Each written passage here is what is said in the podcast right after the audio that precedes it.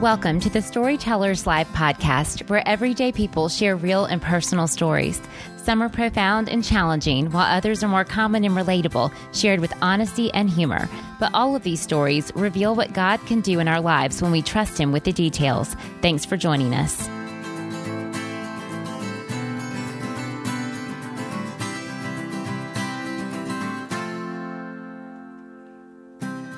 Everyone. This is your host, Kelly, from the Storytellers Live team. On each episode, a different woman shares her story, often in a live setting, with the bottom line being that God is good. Today's story is from Marilyn. Marilyn jokes that raising four boys looked a lot like living in a fraternity house at times, as I can imagine, and she was often on her knees in prayer. Her children are now grown with children of their own, but she's able to look back and share a unique perspective on parenting. Yes, times change and the culture has changed, but there are some truths and principles that Marilyn shares which are relevant even today. In my opinion, we can always learn from those who've gone before us. Here's Marilyn. Okay, my girls that are here will be glad to see that I did bring notes. they were so worried I could tell in their voice. They were like, You're like, not writing anything down?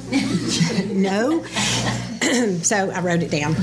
Um, so I didn't know this was this big a deal, really. I thought, you know, it'd be me and a couple of people. I mean, y'all don't bother me because a lot of you I've known my whole life, and you know most of the stories I will tell. And you could probably tell me more, actually.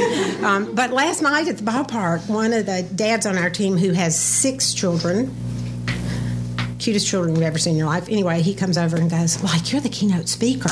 I went, keynote? No, no, no keynote. no, just going to tell about my kids and how crazy they were, and that's all I'm going to do. So he was coming, but he's not here because I told him no men were allowed, which is same thing I told my husband no, you cannot go to the farm. Don't come. So um, to start with, I'm going to give a disclaimer. I'm going to try not to say my boys' names because I got a text message from all of them, which they do these crazy group things. And my, well, I, see, I almost took my filter off. One of them said, um, Mom, you know, a lot of that stuff is like secret. And so I said, okay, well, and there are a couple of things he really would not appreciate me telling. So I'll be careful. I will just say, a son. And if you are the wife of that person, don't make eye contact with it. I can't. I can't look. I'm going to pick a face. It's probably be, or it might be you.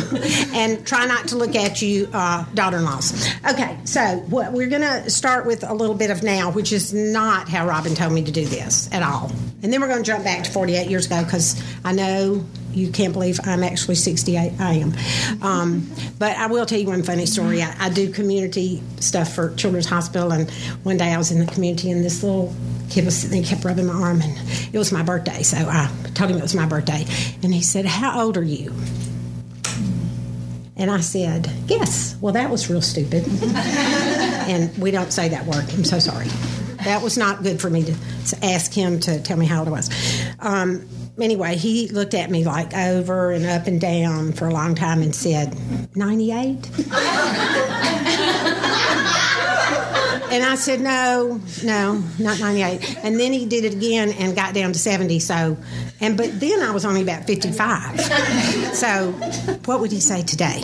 I don't know. But anyway, so today I have four grown boys, four wonderful daughter in laws I'll talk about them. I'll tell some bad stories. I'll probably cry. I didn't bring the Kleenex because I'm determined not to, because I don't cry pretty. Okay, so um, still work at Children's, not planning on retiring anytime soon, so quit asking me. People say that all the time. When are you going to retire? Well, you know, they pay me like money you can spend, and I love my job so much. So I'm, I, I, they say you'll know if you're already retired you probably knew that all of a sudden and you retired. So I just tell God every day, just, you know, write it on the wall when you're ready or tell him to quit paying me and quit loving my job and I'll, I'll retire. But for now, I'm still there and my boys are grown. I'm telling you that because I hope I don't tell any stories that I shouldn't. But there were days that I thought, oh my gosh, are we going to live through this? Mm-hmm. Um, so they're grown, they're good. Now, I'm not saying they're perfect, not at all. Their wives are wonderful. They also are not perfect. Um, so we won't talk about them though. But they are the best daughter-in-laws in the whole world, and they gave me 15 grandkids. so that's the best part of, of uh, not selling your children off to a farm. you keep them. Chances are they will get married, and if you've been praying for their wife all your life, like before they were even born, they will get married to this person meant for them, and you will have these grandkids. And oh my gosh, they're so much better than kids. okay, so that's that. So um, Donnie and I said we've been married 48 years, and I know y'all are so happy I have these notes. They're so going to keep me on track. So I, I will get off on a rabbit trail every now and then, and somebody nudge me if that doesn't even make any sense as to what I'm talking about. So, 48 years ago, Donnie and I got married in May, May the 9th. Send him a text and remind him. he really doesn't forget. Sometimes he gets his, his birthday's the 7th and our anniversary's the 9th. Sometimes he's like, okay, wait a minute, it's two days after. Okay, okay. He remembers. Um, so we didn't have kids for five years because this is so weird that this is how we plan that. My um, gynecologist said, I tell all my patients, wait five years so you have children. Now, he's my GYN. I see him once a year. Why am I taking his advice? But he said, play and do what you want to do and then have kids. So that's what we did. And then we had Chris. Oh, dear Lord.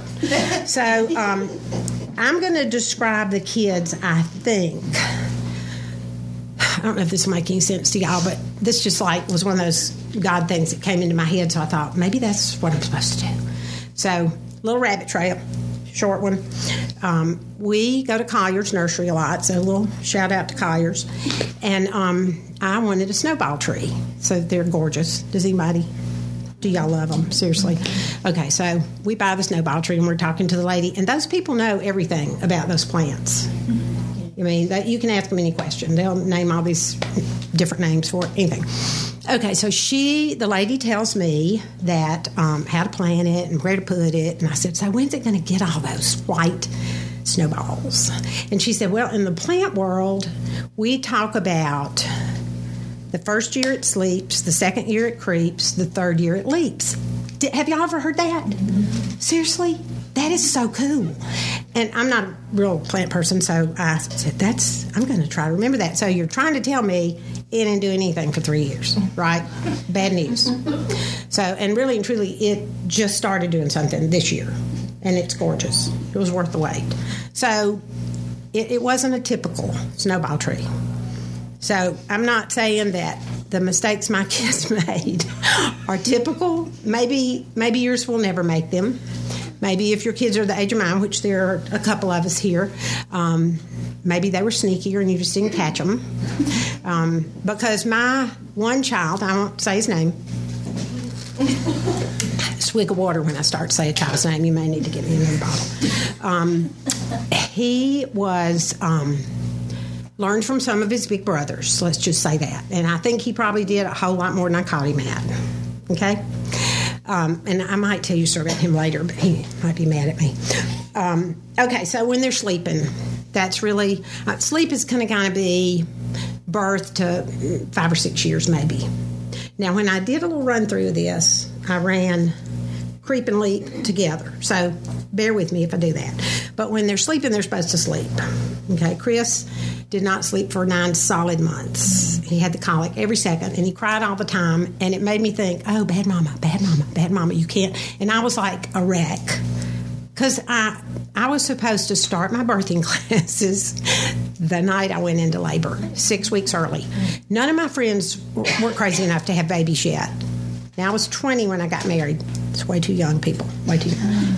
I made a good decision though. Picked the right, or God picked the right person. But um, didn't have kids for five years, so I was 25. But still, I didn't have anybody to go. What's it like? I mean, how does it happen and all that? I had none of that.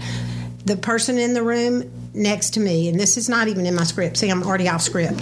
But I remember getting there and being so scared because I thought this this huge thing has got to get out of my body.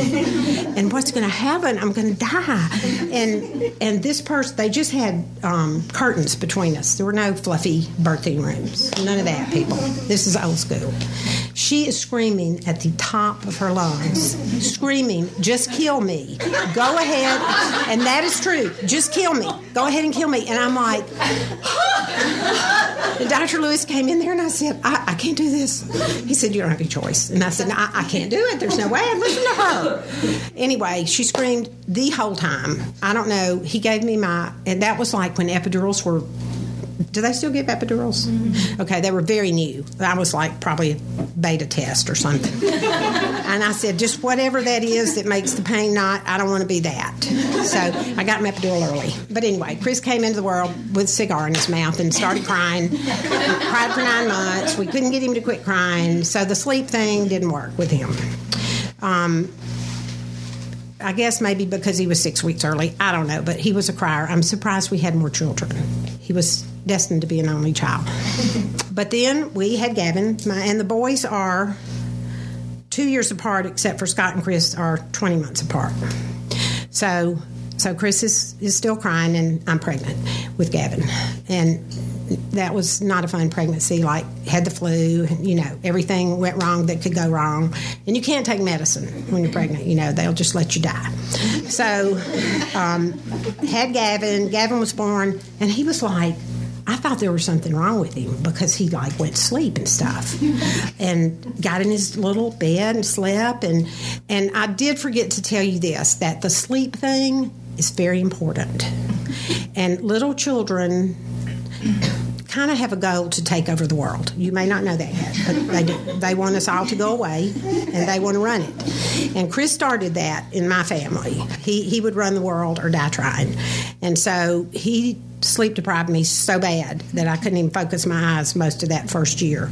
Um, and I read this somewhere. I don't know if it's true because I've never been involved in terrorist activities, I promise. But they say they, that the first form of torture is sleep deprivation. It's true. I had it. I mean, you're crazy when you're sleep deprived. So Gavin came and I could sleep, and it was so wonderful. And by then, Chris was just being a two year old, and then a three year old, and then a four year old. And so then Gavin was, he was really a, he was just a great baby. I can't even say bad things about him. He slept and he ate and he did stuff. Um, so then Scott's coming along, and I'm so tired. I'm like, oh, what was I thinking? I'm so tired I cannot breathe. And by one o'clock in the afternoon, I'm telling Chris we've got to take a nap. Well, I find out this is a bad thing, and at the end, I'm going to tell y'all. I'm going to recap tell you the bad things I did. You'll, you'll probably be able to identify them. But I found out I could lay down with him. Like his bed was against the wall, so he was over there and I was over here, and I could lay on my side. And because my stomach was as big as his house, um, he couldn't get over me to leave without waking me up. so I would lay there. Gavin sleeping in his bed because he's like the angel baby, and um, and Chris would roll his cars on my arm, and it would be like, oh my gosh, I'm getting a arm massage. This is so wonderful. and and I kind of fell asleep one day, and this is why you should journal. Get your journal, notebook, paper, something, and write stuff down. Because when you're old, you're like, man, I wish I could remember all those funny things. So I wake up with a hand in my mouth, like prying my mouth open, all like that. I shouldn't have done that. That was not ladylike. But anyway, that's what it was like. And I said, Chris, what are you doing? And he said, in a in a, a Wilson kind of voice. I'm looking for Jesus in your heart. and I went, oh my gosh, he doesn't even think Jesus is in my heart. He's looking. I'm so sad. But they're just literal, concrete people, and he was he was a little doubtful that Jesus was in there because I think with my first ones I was a little more. Um, not explosive, but maybe just reactive. You know, maybe that's what I was. But anyway, so I'm laying in bed with Chris, getting him to sleep. So that, let me see if I covered all the sleeping stuff. I hate it when people read, but I don't want to drive y'all crazy. Um, okay, so we're still in the sleep stage. When I start Alma Henderson's Bible studies at my house, Rob Jean was in there, your mama. So we would be all over the floor. Miss Henderson would be up there. Oh my gosh, like wisdom. I'll start crying when I talk about her, and I don't want to because I cry ugly. but I mean, I do. If I could cry pretty, it would be so glamorous to be here. but Alma, y'all, she would. It was incredible. I'm gonna tell y'all a few things she told us, but she worried about us because we worried all the time. We were like, oh my gosh, what am I do? This baby cries, my washer's broken. And she'd be like, ladies, settle down. It's going to be okay. One day you're going to laugh about all this. Like, seriously? No, we're not. Um, so she would have us take Psalms 23, and I looked it up. Y'all know I'm not a good Bible verse memorizer. I try really hard. I never can remember exactly where it was. So sometimes it's like First Marilyn 3. but I looked it up, and in the New American Standard Version, it says, even though, even though I walk through the darkness, so we put, even though my kids, so we're trying to let them go. I mean, they're babies. Some of them aren't even born yet but we would put my kids instead of I in that entire verse. And we would say that over and over. And I can't believe I remember that because that's been 43 years ago. I mean, that's y'all aren't even that old, people. So that was one of her wisdoms. Yes. Hey, there's some other people in here that are 40. and my other girls are going to be 41 day. They're all smiley right now. Because you think till you're 40, you're pretty good.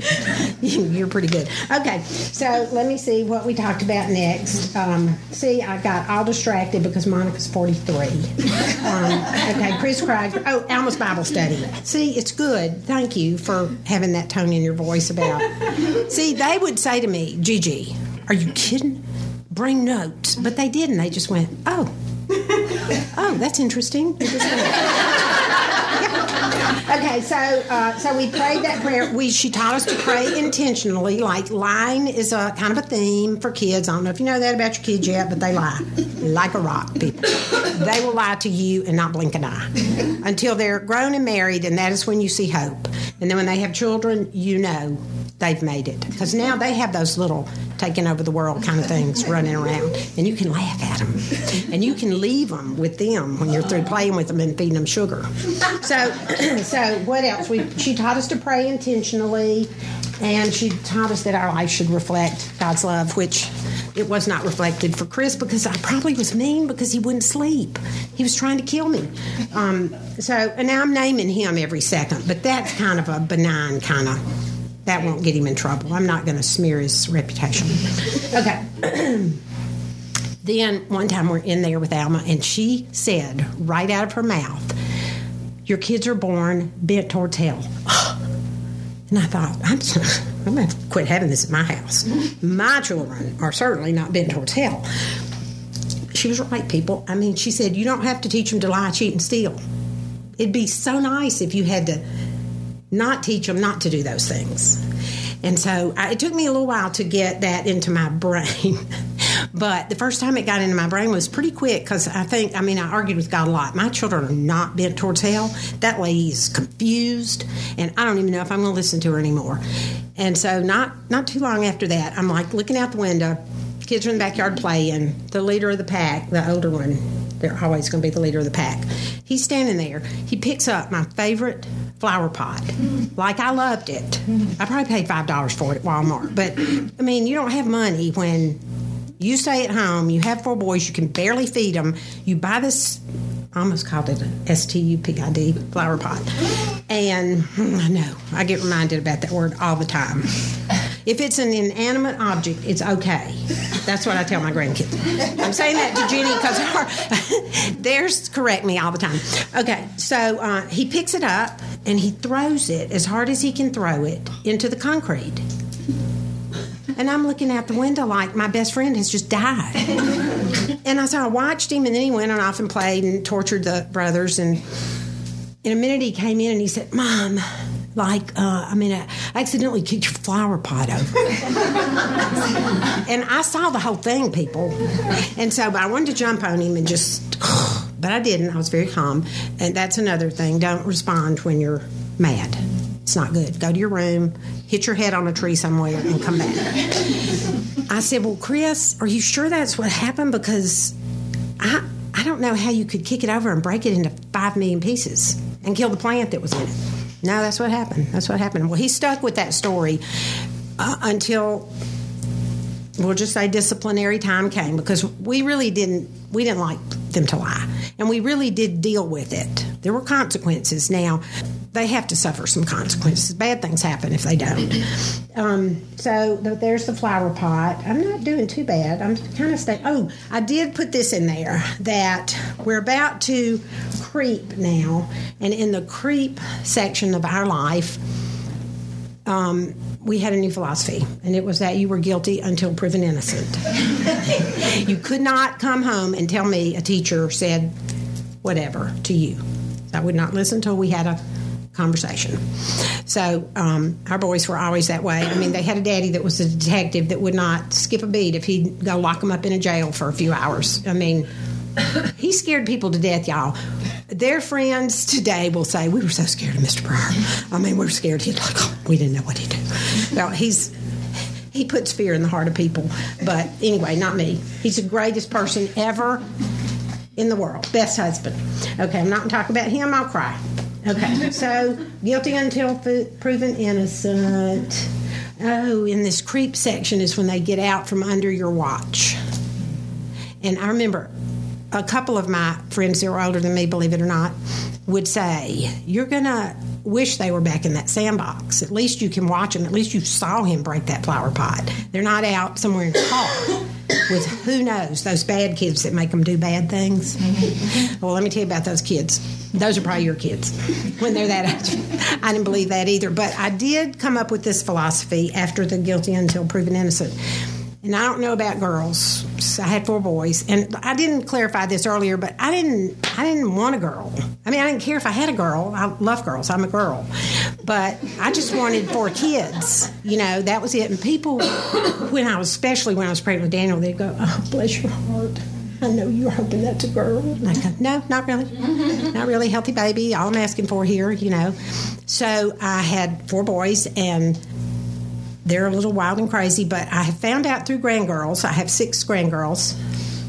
I've learned a lot about girls. I know why God waited till I was a grandmama because now I'm more, I'm wiser, I'm calmer, and but I will tell you, I have to tell one story, and that's getting way off of this. But they're it's incredible how they can just spew tears for nothing. And it scares you when you've never been around them much. my first one to spew tears was Chris's oldest. And this is certainly not in my story, but we took her to the movie by herself. I don't know. It was just me and Donnie and Elsie. And he picked her up to carry her. And if you had witnessed what happened, you would have called 911. she went crazy all because she just wanted to walk. You know, and I'm like, why didn't you just say I want to walk instead of beating Papa over the head with your popcorn box and screaming and crying, tears spewing out of her eye? And my second girl attacked was Paige. Paige will cry. You will be walking and you'll turn around to say something to her and she'll tears will be hitting you in the back. And you'll go, What's wrong? And she'll go, You're walking too fast. oh my gosh. Are you kidding? Okay, enough about the girls. What I started to say was the boys that, okay, so we're going to talk a little bit about intelligence. So here's what we found out if you put more than two boys together for any amount of time, mm, I would say five minutes plus. the collective IQ is divided in two, and then minus off most of that because there's no brain left. And if you put more than two together, big trouble, big trouble. So we kind of learned pretty quick the spend the night thing. I'm not telling y'all don't go let your kids spend the night out. I'm just telling you watch it because that's when they do crazy stuff.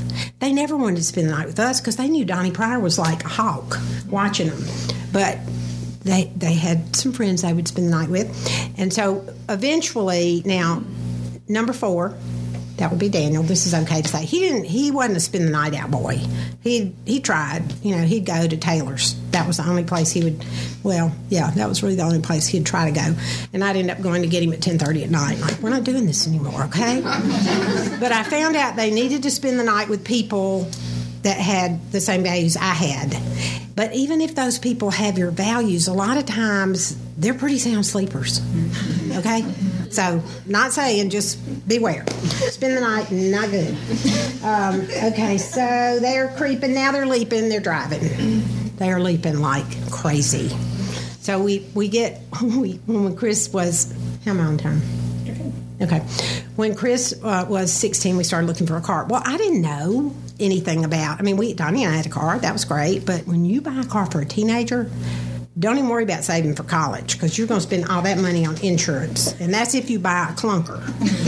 so, but we, um, our insurance, I'll never forget. He he has said some things to us that made Donnie crazy. He's an old friend, so I'm, so I'm gonna say, but. Um, we got Chris a car, and as we were doing all the paperwork, he said to us, eight out of ten new drivers will have a wreck within the first six months. Seriously? No, not us. Again, not us. We were four for four on that one. yeah, never, never say never. It will come around and get you.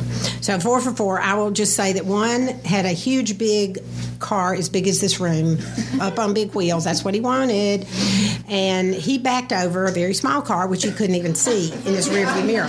So, I mean, that wasn't really his fault. You know, insurance shouldn't even count that. One of them tried to, well, two of them actually tried to fly their cars down 65. If they had opened the doors, they would have flown. That's how fast they were going. Well, actually, one of those was at the beach, but that was my fault because I had sent him to take Gavin somewhere, so it was my fault because he had to hurry. It's my fault. Um, what was the other? Oh, the other one ran into the back of a teacher's car on the way to school, and that was her fault.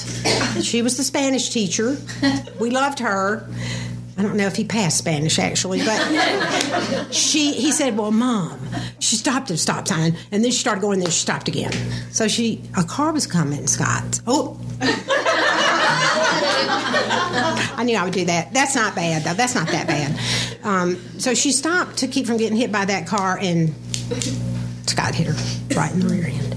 So we had all four of those. So insurance will kill you. Um, uh, and and oh, I wrote down a few crazy things they did. And I've two. I'm only going to tell two of them because it's going to get too long. Um, so one of them, and this person was the oldest person in the car, not the driver. There are five boys in the car. If I name them right now, they are the five, five four finest people in the world. You would be surprised if they did this. But they determined that it would be nice to drive through the newly sodded soccer field. Oh. I think it was the one behind Central. They did that. They got the car stuck because the kid driving it wasn't four wheel drive, but they weren't. The IQ, remember the IQ lesson? it's really low. So um, they drove through there and trenched up the whole field and called me from somebody's house up the street, and they were stranded. And of course, they didn't tell me that because it wasn't one of our cars, so I didn't really get all the details. We resodded the field. We, we paid for the grass. We, I mean, y'all, they will cost you a fortune when they do that crazy stuff. But that's an IQ problem. The the only other one I'm going to tell you is is um, I won't name this name. He might be mad at me, but he calls me one night. I was made the mistake of letting him drive my week old car. My fault. That, that's what he said. It was my fault. So it's okay. Mm.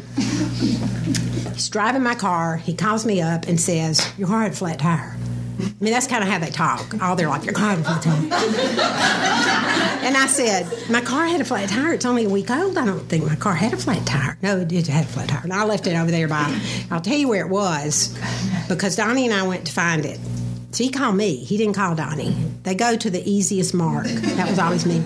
So we go to the car. It's parked like if you pass the high school and you're going to Western, here's Western, here's is stoplight. If you look at that curb up there, it's about this high. It's it's really high. He hit that. He hit that was the end of the story. He hit that curb. And when you would look like if this is a tire and this is a tire, this tire that hit that curb was like that. he bent the axle. And he told me he had a flat tire. See, they will lie, people. They're still lying. They're still lying. So the axle's broken. We have the car towed. I could go on and on. But anyway, that. Um, it's it's just interesting when you do your investigative work. Um, one of them actually was caught by Sammy Dunn in the locker room with chewing tobacco. I, it comes in a or do you call that dip? I don't in a round thing and it had white athletic tape. Obviously, that's very, very tricky. nobody, nobody, will ever know what that is. And and so he was caught. So I got a phone call, thinking, oh, "Are you kidding?" Um, but he he saved a friend, and it may have well been one of my older friends that are here, son, maybe not his friend had it in his bag and he took it out. And Coach Dunn walked in, so he just like tossed it over there to my son, who was the hero, who did not have the chewing tobacco or whatever dip in his wallet. So they will continue to lie. Think again that they quit that. Pray, pray for their spouses because when they get married, and especially when they have kids, true, Sonia, I'm looking at you. Do they get smarter? Our boys? Uh, okay. Maybe, maybe through the daughter-in-law. Okay, that's that's a, it's osmosis. The intelligence comes in, and the truth is, I'm a real. I have to read researchy stuff all the time at work and try to put it in language that regular people can understand. But it, it is actually true that the frontal lobe of the male brain is a little deficient until they're in their 20s. So I always remind Donnie that you know, God made them first. We all know that. Made them. And he never makes mistakes, but he's like, beta test. and then he made us. And then we have like maybe a little more up here. Anyway, that's how that works. So don't let them lie to you. Uh, investigate. So now, what I did, and this is another research fact you recall 10% of what you hear. I know that's true for me. I can sit in a class all day long and I'll go take this and go, oh my gosh. I don't know the answer to that, but I listened. So 10% of what you hear, so y'all don't remember much of what I said, except do remember that the grace of God is about all that got us through. I mean, there were days when the bad mom sign was like flashing on my forehead. Um, so here's what you need to remember. And I do have to read these because I'll elaborate on them, but I'll read them. Pray intentionally for your children anytime I say pray for spouses, see, I get all choked up because I got the best because I prayed. Okay, so remember there is this verse, and I meant to look this up too. Somewhere in Proverbs, look up angry woman. Just Google angry woman. I think there's a verse that says it's better to live on the. Is that right? Better to live on the roof than in the house with an angry woman. Yeah, so don't be that angry woman. I mean, I love Proverbs. I do the my, the day of the week and read that chapter. And I, I, can't tell you verse or place, but I can tell you the general theme. We're not supposed to yell and scream and act crazy, okay?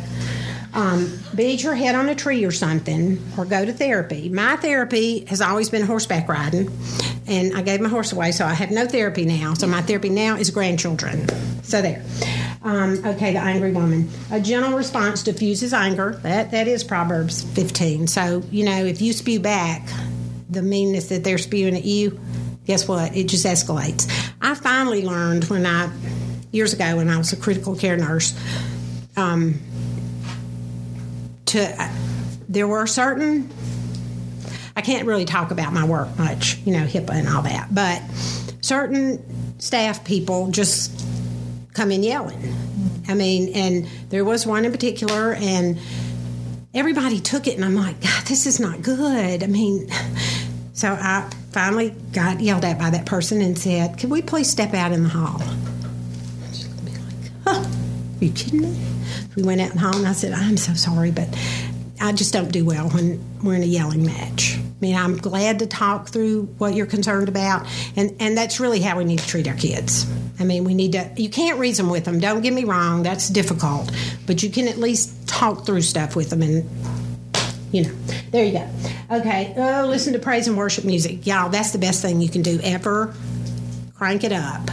Not on I 65 at 7.30 in the morning because I've done that a lot of days. I almost had wrecks. I mean, because you're just like singing.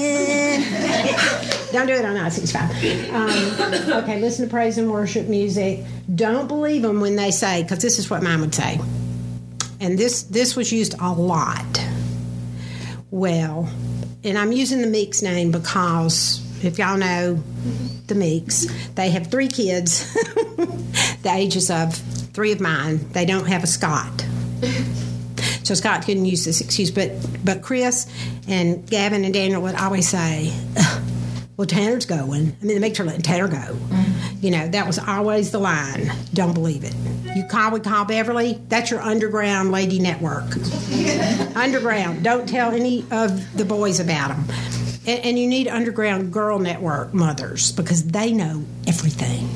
If you get to go like to the prom dinner, how you have to make the dinner at somebody's house, go and say, "I want help." Me, boy, mom, I know, but I can help. And they will be telling secrets like you won't believe. It's fun. When you have all boys, that is so cool to do. Now, they are the same people that you're watching the football game intently and they want to carry on a conversation. And I'm a sports mom. Don't even be talking to me when I'm at a game. Okay? I am into the game. Next to be cheerleader mom. She wants to talk the whole game. but when when her cheerleader's out there, she acts like I'm a rock because they're just there for those cheerleaders. No offense, people. No offense. That's a mama, boy, mama perspective. So get your solid group with values like you. Go to FBI training. Go. So one of my boys actually, you know how they leave things in that book at the high school? I leave so and so. One of mine, and I wish I could have found that book, but left his FBI agent parents to somebody else. So they even knew we were FBI. We were tricky people. Okay. Um, I'm a lot smarter now than I was then, though. Oh, praise in public, punish in private. Hard to do when you've got a house full of kids. They will retaliate. If you punish them in front of brother and sister, quickly they will retaliate. It's just their nature. Remember, they're trying to take over the world. Taking it over, and Donnie, Donnie used to say, they've got us outnumbered. And when he would look at me and say that, I would go, oh, I'm a hyperventilating, I gotta go. He would never, he was just like the steady guy. I was the crazy person. Well, I still probably am. But because they do say that your personality exacerbates as you get older. So it's not the grouchy old man. If he was grouchy all his life, he's going to be real grouchy. If if you were crazy your whole life, you're going to be real crazy. Okay, you're going to get crazier. I'm talking to Monica. Okay. Um, uh, never disagree with your husband in front of your kids. That's really really hard to do, but. Uh, it's best just to you have those looks that you give each other Mine's like kind of like that. And and then we'll go. Um, I need to go to the restroom. and we will discuss it because one son in particular reminds me occasionally, not frequently. We're all on the same team here. Quit. We're on the same team. I remember a Disney trip where we were all flipping out and flipping out, and that was his word to me, Mom. We're on the same team, okay? Take it down a notch. Okay. Um, have regular date nights with your husband. Oh, that's so hard to do. Donnie and I used to walk through um, Books a Million. I don't even think it's there anymore. That's a great date night. You just walk around and look at books. You don't even have to buy anything. Drink coffee. Okay. That was also one of my study places when I went back to school after kids. That was kind of to regain my sanity and make sure my brain still worked. um, uh, an Alma Henderson saying is the devil does not carry a pitchfork, have horns on his head, and dress in red. I always thought he did. I mean, I would recognize him real easy. I would know, oh, that's the devil. No, he's like angel of light. That makes me cry because I don't like to talk about him. I know he's here. I know he's alive but I don't study.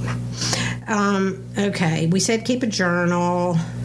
We've I said many times they're trying to take over the world. People, it's true. Don't let them. Keep your teammate, your spouse. Don't let those kids take over the world. Boys try harder than girls. Um, boys will treat their wives the way their dad treats their mother. That also makes me Okay, I'm not saying more about that. But I, I think my boys. Do we get one of those looks like you don't know what kind of day we've had? I think they're nice. To, I think they're nice to their wives because Donnie Pryor like treats me like a queen, and I will throw that in. When when Chris, I don't think I said this to y'all. When I got in the car to go to have Daniel, Chris is on the front porch, screams out. He either said, If it's a girl, don't come home. or if it's a girl, don't bring her home. He said one of those. And and we didn't know what we were having. You didn't back then. It was old days, people. I mean, you had a baby out on the road somewhere. Just- and I looked at Donnie and said, "Ah, this could be a girl.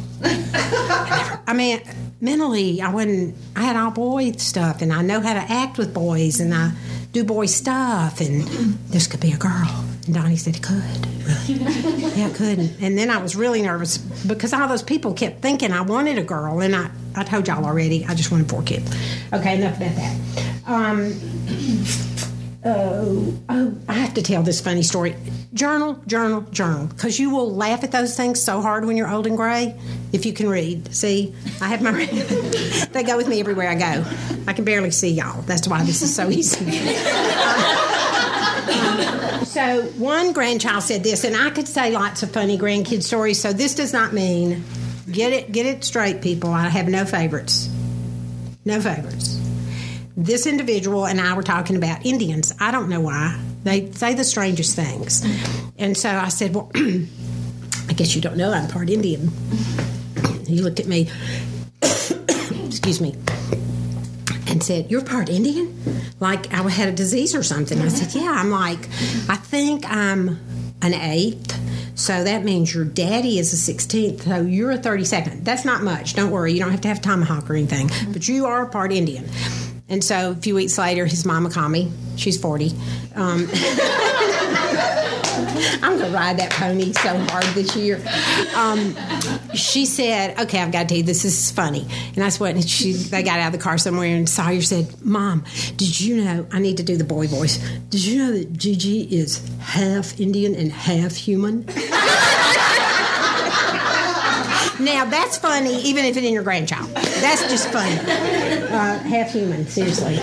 Um, okay, boys treat their wives. I did that because it made me cry. Make sure you have consequences for bad behavior. Best two of the best books I've ever read: Strong Willed Child, James Dobson. I mean, I'm old. He's older than me because I like studied him like a hawk because I thought there was something wrong with my kids. You know, so I read, read, read, and then I would go, "Oh, he's that strong-willed guy." Hey, they're great when they grow up. They're determined people, they're, but they're rough to parent. okay. Um, I'm telling you though, the grace of God will get you through it. I mean, you better be praying a lot and listen to a lot of praise music. If you're not sure how to do those things, call a friend because I don't know how people get through it without. Um, it's much easier to talk the talk than walk the walk. So I learned quickly as I watched my boys. Donnie, when he brushes his teeth, uh, this may be a man thing. Like he brushes his teeth and then he he hits his toothbrush. Is that? Do y'all do that? He hits it on the counter of the sink. I mean, it's just weird every time. I think all my boys do that. They used to when they were home. Watch them. Watch them. It's your first day in FBI training. Just see how they do that because they watch very close what you do. I mean, you can. Somebody said once, it was probably Alma because she was so wise. Your your walk is so obvious, I can't hear your talk. Is that kind of how that goes? See, I don't ever say those right. Okay. Um, read and oh, the other good book is Sibling Placement. If you have a bunch of kids, because there is some pretty good indication that you can look at characteristics of first child, second child, third child, fourth child. You read the book. it's good. And I, one more little thing that a friend told me. We used to walk every morning, and so we were good friends. And we would always say, "Okay, tell me my blind spots, because I, I, they're blind spots. I can't see them." And I should have been able to, because really and truly, one of mine in particular is like me. So I should, when he irritates me, I'm like, "That's me. That's why that's irritating me. I don't want to be that way." Um, but she said the biggest blind spot I think you have, and probably at this time, Chris was probably 14. She said, You treat all your kids like they're the same age. And I went, Well, my goodness. At first, I was a little, huh. But then I thought, I mean, she, I asked for it. I mean, don't give advice unless people ask for it, by the way, especially to some people. If they ask you, you know, say, Okay, you asked me, do you want to hear it? But I mean, she was so right, and I thought about that a million times after that. I would think Daniel should like be smart enough to know not to put his hand on the hot stove. I mean, good gracious, people. But I mean, they're all different ages, and you can't treat them like they're the same. So beware of that. Um, there's some verse about the older ladies teaching the younger ladies Bible study stuff. I need to find an older lady, but. No, I, I'm getting too old. And God is good all the time. I mean, just He is. He's got a plan. Do not doubt it for one second. Take the bad mama off your face. And that's it for me. What when when whoever uh, backed up into the car, you know, with the big wheels? Well, what was the consequence? Was there a consequence for him, or was it all your fault because you bought him the car? No, it was always our fault at first, but there were always consequences. Like, do y'all ever see that ad on TV where the kid comes in the room, the mom and daddy are in bed, and he says, That's my favorite commercial? I mean, you guys are so smart. I mean, y'all have it covered, and but there was a very skinny place, so, so it was their fault. But yeah, he didn't have a car for a while. I mean, we took cars away. Y'all, if you dangle those keys in front of a teenager, it's amazing what actions it will correct. They love their cars. Now, I know there's graduated driver's license stuff now, and I don't really know what those rules are, but I think it would have been nice if we'd had those. He had consequences, and really that time, and I can tell you where that was. He was pulling out of the parking lot where Mosey is. Huh? Funny. That was the curb place, too. um, it must be a bad spot. um, and you know, that's not a good place to pull out. You need to go down there to the end by the, what's the name of that restaurant y'all like up there? The Ridge. The Ridge. Go down there and exit. But anyway, because people come around that corner so fast, so a car came. So, really, in his defense, he backed it up and and it was a very small car. Of course, that mama told me the story of they met he, that car had been wrecked, and that son had to pay for it out of his own money, and it's wrecked again. And I mean, we paid for it, not to worry, but yes, that son didn't drive a car for a while. We sometimes I thought our consequences were too strong. Like Donnie would, we can edit this out too because I'm only supposed to say loving and kind things. But like if we back in the day, they would watch. There were like decent cartoons on. Now it's we've had to actually. No, that's work related. But there's there are some TV channels that at about three or four o'clock in the afternoon turn into straight up trash. I mean, beware of what your kids are watching. You have to watch it with them. But um, Donnie would say, "Okay, no TV for you for three months. And then he would go to work. And then I would go, well, thank you. God bless you. That means, that's right. Like, I can't even go to the bathroom now. Yeah, don't, it, consequences, you need to, don't just spew them out. Like, think about them a little while, make sure they're, you know, we, what we started doing was saying, you know what, we're not sure how long this consequence is going to last.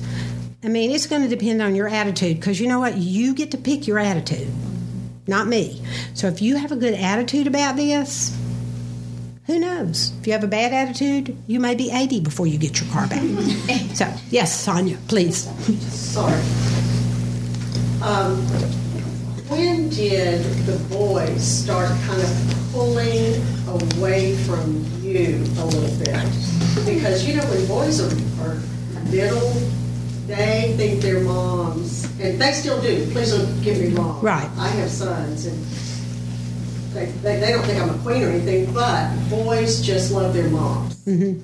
But when did your boys start pulling away and showing their, in, trying to show their independence a little bit? I'm sure uh, The- Dobson might have. Yes.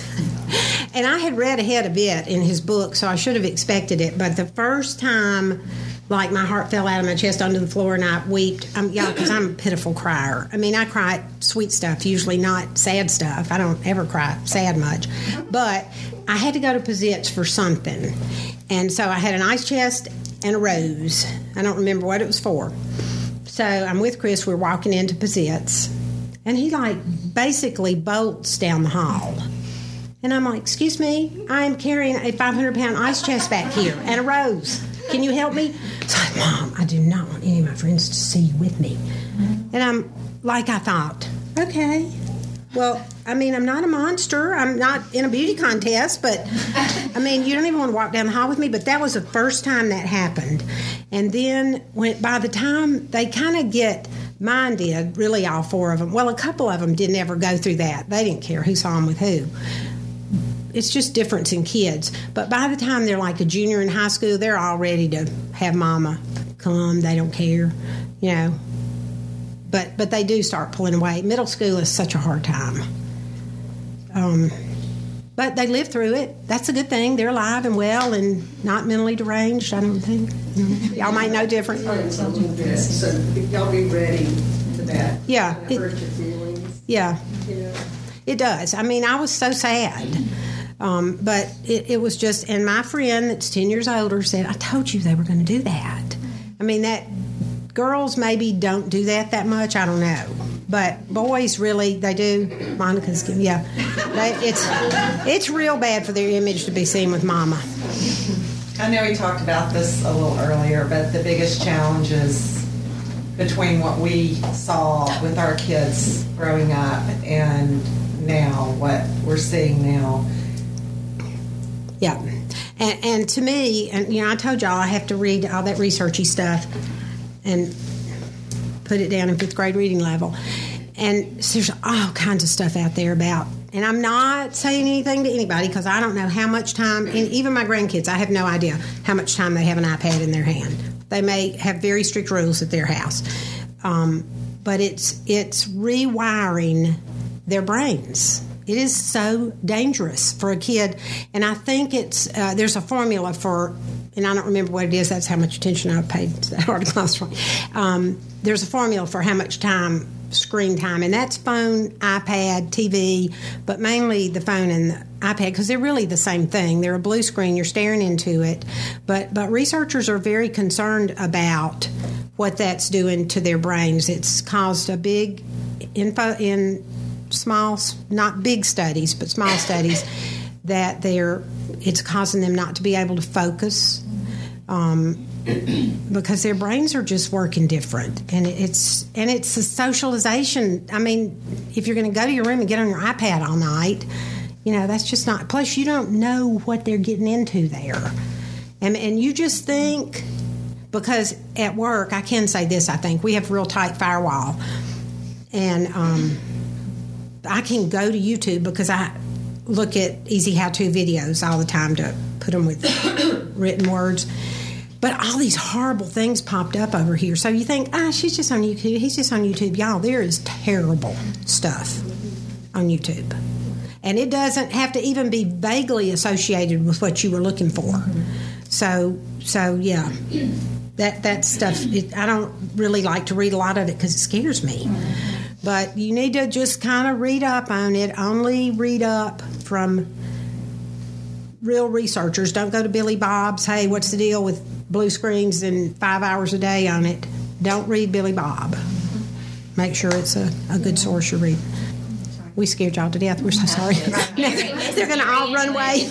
What were your rules like once they were in high school about friends? Like, did you ever like try to guide their friendships or keep them from certain things? Well, two of my wisest spiritual friends would say you really can't pick their friends. I mean, you can say they can't spend the night, but you can't. That's about it. They're going to see them at school. They're going to see them at the football game. They're going to go places with them. So we tried picking friends on our oldest, and just said, you know, it's just not going to work. Because it, it really almost draws them to those kids because they think, hmm, she doesn't like him, I do. You know, so we, we kind of quit trying to do that. But we, we were very careful about who they spent the night with because that that is really where I mean I could tell y'all some stories that would make your head pop off. I, but I won't. But be careful who they spend the night with But because do you have a rule though, like a statement rule? Because how do you tell a child that you're going to let them spend the night with this guy but not this guy? well we just did really good friends of ours. You know we felt and All your boys. and we weren't as strong on that with Chris because we were he was like our learning kid because I mean you know he didn't sleep anyway so he, you know we were punished no we learned on him and then we did better with the other three uh, and then when Daniel came along we were so tired and we just like let Daniel, I will say this right out loud, go to Cancun on his senior trip. Are you kidding me? It's a wonder they came back alive. But we chose our friends, and, and that really is not foolproof. It, I've read a lot of stuff lately, a, a lot from James Dobson, that really says we just say we don't spend the night out. A, you stay up all night, you do, and then you're dead tired for a week. Um, and, and that way we don't have to say, well, it's fine to go to their house, but you can't go to their house. Because sometimes it's not that they're bad, it's just that you don't know them that well. You don't know anything about them, really, and what's available in their houses that you may not want your children. I mean, you know, you just, that's just an individual thing. But I, I really, I don't know. I, I shouldn't say what I would do now, but I like to think I would, and I would just say we're just not to spend the night out. You, you're fine to play, he's fine to play, but we're to just go right in there to sleep. Now, mine were sleeping in my house and sneaking out. And they knew I was watching. Gavin Michael Pryor and Daniel. Okay, so Gavin kind of led Daniel with him sometime. So I have to tell the story because this was really in my notes. I'm gonna tell it fast. So we come in, you know, everybody's in bed, and I, we'd always go in their room. You can pray for them at night when they're in bed asleep because they're so sweet. Their halos are on there, all glowy, and you forget that they did horrible things all day, and you so you go in there and pray for them. So we go in their room, which is right by ours. They were in the same room together. Um, they were gone. and I said, Donnie, they're not in there. And they were babies then. They were. uh, I'm thinking, Gavin, we can verify this before it's published. Uh, maybe twelve. So Daniel was maybe. What does that make him? Six? No, two, eight. I can't even count. But anyway, he was a little younger. Scott was probably sneaking out another.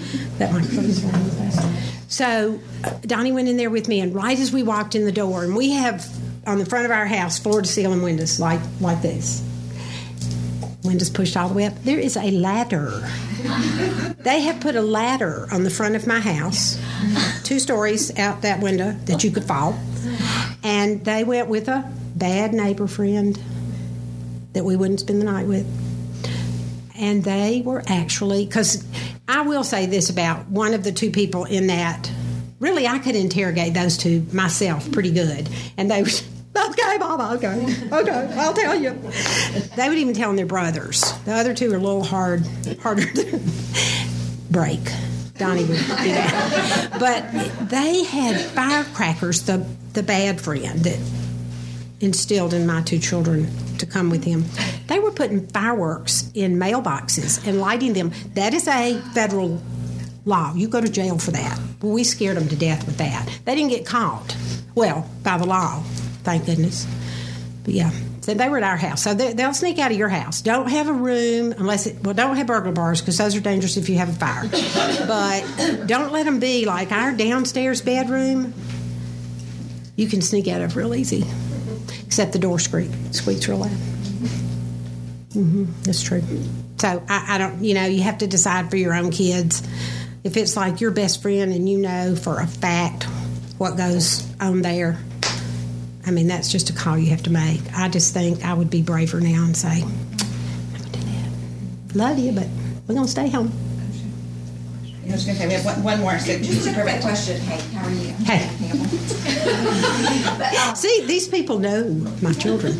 um, but wouldn't you? Would you say that? Because I find with things that are social, first of all, you have to be okay disappointing your child, and second, you have to be willing to not make a decision based on, you know, it might affect their social status, Right. Or, you know, Exactly. You, you you, have to be okay saying mm-hmm. we're, we're just not okay with that mm-hmm. and it might be that everybody else is you know or You do. You have to be willing to be that parent. And if you're not, it's really hard to do because a lot of times it's really the parent that's worried about his or her, more her. Husbands don't care. They're like, whatever. But it, we're worried about getting left out of that group of moms if we come over here and go, eh, not doing that. but you you do you I mean you have to take a pretty firm stand. But that's why it's so important to have your close close Christian friends because they, they'll be your backbone. Now, sometimes there'll be weakies in there too. You know, I was probably a weakie. I'm like, it's we've got to go. We'll be in the out crowd. It's okay to be in the out crowd. It's probably better to be in the out crowd. But it's hard when it's your child because you're like, I'm, I'm. He's so sad that I wouldn't let him go. But you just have to get over that. She did what she could. I never said that. I was going to say, if you'll end with that. That is my motto. She did what she could, way out of context. You know, it's Martha and Mary doing stuff for Jesus, but that I'm put it on my tombstone if I actually have to go there. Um, so she did what she could. That's just, I mean, you, you just do what you can. Thanks for joining us today. Lots of nuggets of wisdom to ponder. If you're curious about Storytellers Live and our ministry, you can visit our website at storytellerslive.org. And also under the show notes, you can download your free scripture card that is custom designed by our team member Dawn. And so each week at our local gathering, our speaker hands out a printed custom card with a verse or a quote that she wants the listeners to um, just to remember and to ponder. So, uh, thanks again for joining us. And if you want some more good parenting advice, you'll love our next episode where we invite back Lindy from episode 14 and a few other moms and have essentially a parenting panel where they share stories of raising children, specifically kind of the tween adolescent stage into the teen years. It gets harder and harder as you raise them to be young adults. And so I think you'll enjoy this parenting panel that comes up in our next episode. Thanks for listening.